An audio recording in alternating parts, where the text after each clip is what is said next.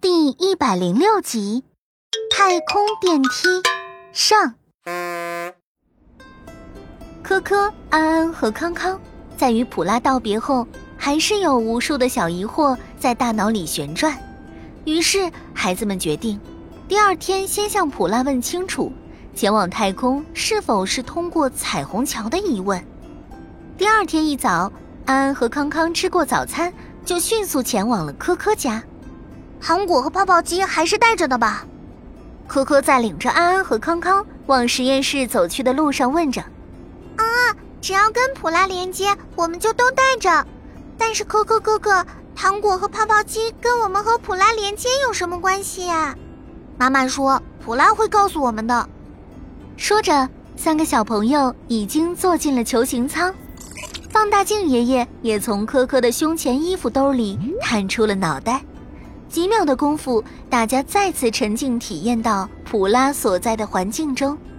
普拉，早上好！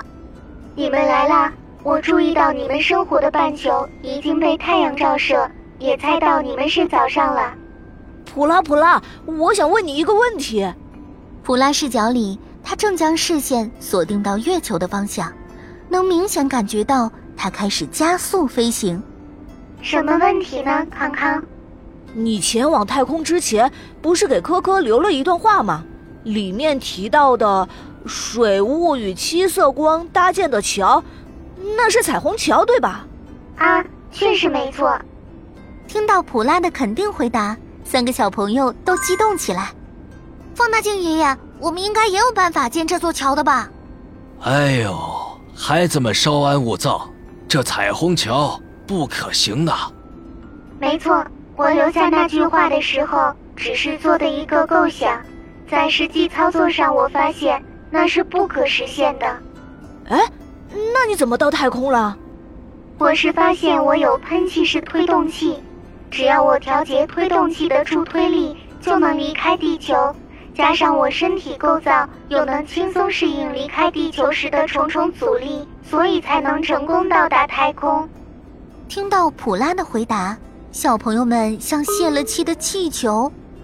孩子们有求知欲、探索欲，甚至还有行动力，这都是很好的。不过要考虑到实际的可行度。但这彩虹桥的想法呀，我倒觉得跟科学家们的一个设想有些小相似。小朋友们一听，又干劲十足起来。是什么呀？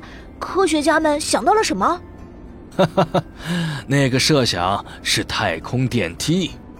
听到放大镜爷爷说太空电梯，就连普拉都好奇起来，停止了飞行，靠着助推器悬浮着。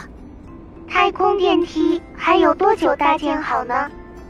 随着普拉的提问，科科他们也都附和着追问起来。放大镜爷爷，太空电梯会是我们在地球上使用的那种电梯吗？这太空电梯和观光电梯是一样的吗？我们是不是能一边搭乘一边看太空的景色了？以后是随时随地可以去太空玩了吗？哈哈哈哈哈！